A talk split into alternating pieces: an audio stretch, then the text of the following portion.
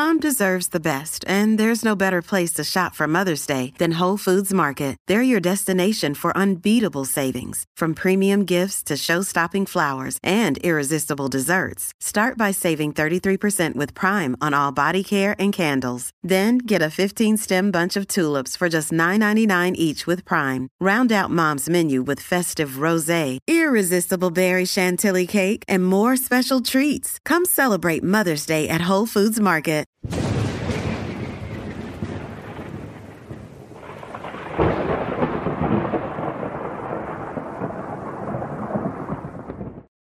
This is your Planet Moloch update for July 2019.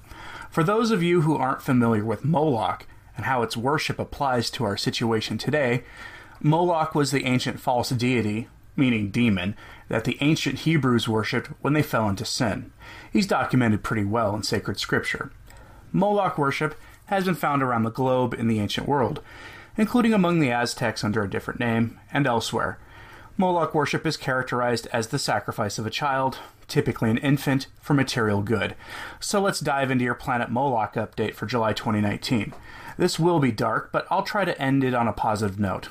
And yes, my channel was monetized last week, but this video will be absolutely demonetized and not deemed advertiser friendly, like apparently 90% of everything I upload anyway. You're going to see why with this one. First, we have a story out of where else? The United Kingdom, where the state has a track record of killing children under its medical care. In a case that some are calling the new Alfie Evans case, we have yet another story where doctors are telling parents that their gravely ill child should be permitted to die, while doctors outside the country are saying that the child has a good chance to recover. The child, Tafida Raqeeb, is five years old and is currently in residence at the Royal London Hospital in East London, where she is suffering from a burst blood vessel in the brain. The doctors have said that there is no hope that she will recover and that it would be kinder to let her die. As reported in the Daily Mail from the UK, quote, they have found doctors at a reputable hospital in Italy, they meaning the parents, who are willing to try treating her and want the right to be allowed to transfer Tafida there at private expense. End quote. Those doctors have told the parents that the child is only in a coma, that is, the Italian doctors, and that Tafida can be treated. If this all sounds eerily familiar, it is because the story is very similar to that of Alfie Evans, a child who had been seriously ill in the UK. In that case, the doctors decided that the child couldn't be treated and that he should be permitted to die. The parents had raised over a million dollars to get him private treatment outside the UK, but they were prevented by the state from getting that treatment. Yes, the state and its hospitals made the decision for the parents about the fate of Alfie Evans, and it looks like they may try the same thing here again with Tafida Raqeeb. Why is this part of a Planet Moloch update? Because it involves the state out of expedience killing a child. Make no mistake, that is what is happening here, and that is what has happened in the, Alf- in the Alfie Evans case. The state prevented the parents from doing everything they could to get their child the help that was being offered to them. They may be, there may be hope yet for Tafida because she is still alive and the state death panel hasn't made the decision yet to kill the child. It is cases like this, far too numerous to recount here, that keep me from supporting national health care systems, as it is a violation of the common good for the state to have the power to kill an innocent person like this. There are cases from across the Europe of the state taking human life out of expedience. Tafida's parents have taken legal action, Today, they have submitted something called a letter before action to the hospital trust and intend to lodge a judicial review at the High Court, asking senior judges to force the hospital to let Tafida leave for treatment elsewhere. Quoting Tafida's mother from that article, quote, she said, We are in the desperate situation and just want to save our daughter. She is not brain dead. She has shown signs of progress, such as opening her eyes and moving her limbs. There are experienced and respected doctors who are willing to treat Tafida, to give her the chance at life she so deserves. We simply want the chance to be allowed to try. It breaks our hearts to be told that she is not allowed to leave the hospital. End quote. UK state doctors have said that further medical treatments are futile, while independent neurologists have told the child or have told the mother that the child has a solid chance of coming out of the coma in a year quoting the statement from the UK's Death Panel Board, quote, Our expert clinicians care for the child have determined, in discussion with additional independent medical experts elsewhere in London, that further invasive medical treatment is futile. As we are engaged, we, engaging with the family to ensure we uphold the child's best interests, recommending withdrawal of life sustaining treatment, and instigating palliative care. End quote.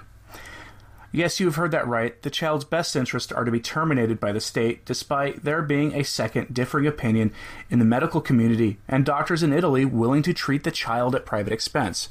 Moloch approves of the UK's track record on Charlie Gard, Alfie Evans, and, unless something is done to stop these maniacs, Tafida Raqeeb. This little girl desperately needs your prayers. The approved miracle of Fulton Sheen involves a stillborn child coming to life an hour after birth, which we have been told is a medical impossibility. Maybe people should pray for Fulton Sheen's inter- intercession in this case. Next, still in the UK, we have this charming story. A mother wishes she could have aborted her now four year old child with Down syndrome. Yikes. This one is from LifeSite News.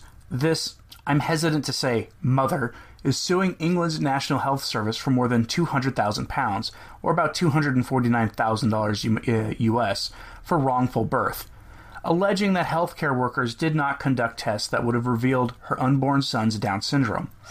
Wrongful birth. What kind of clown world are we living in when that phrase comes to anyone's mind when talking about their own child? The woman, Edyta Mordel, a name that sounds like a fantasy villain to me and maybe should be immortalized as such from now on, said that if she had been told by doctors that her child, a four year old named Alexander, had Down syndrome, she would have aborted him. To give you an idea, many states in the U.S. have banned this practice of selective abortion precisely because it is ghoulish. But the state in Iceland permits the practice, leading to Down syndrome all but disappearing entirely. And in case you're wondering, what this woman is advocating for is using abortion for eugenics, which Google describes as, quote, the science of improving a human population by controlled breeding to increase the occurrence of desirable heritable characteristics.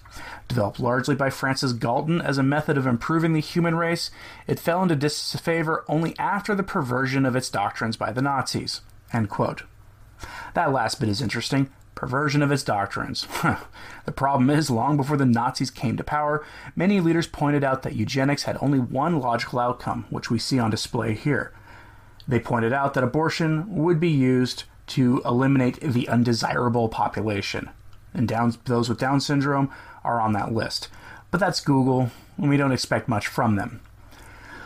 Mordel claims the ground of her case rests on the following that when she found out she was pregnant in 2014, she asked for a down screening, but that it was never performed and had been under the impression that it had been.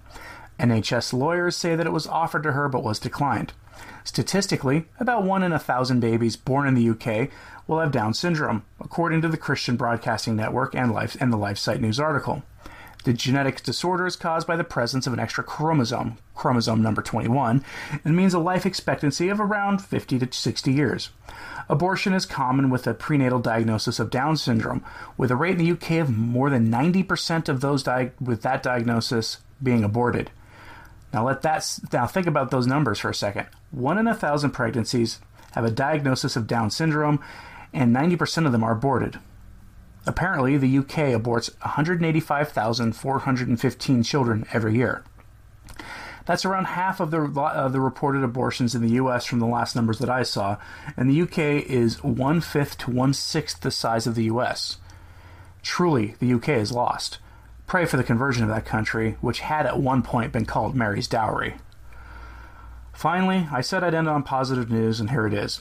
President Trump took executive action to further defund Planned Parenthood.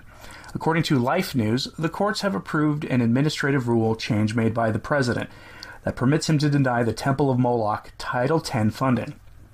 This would partially defund the abortuary giant and deprive it of as much as $60 million in taxpayer money.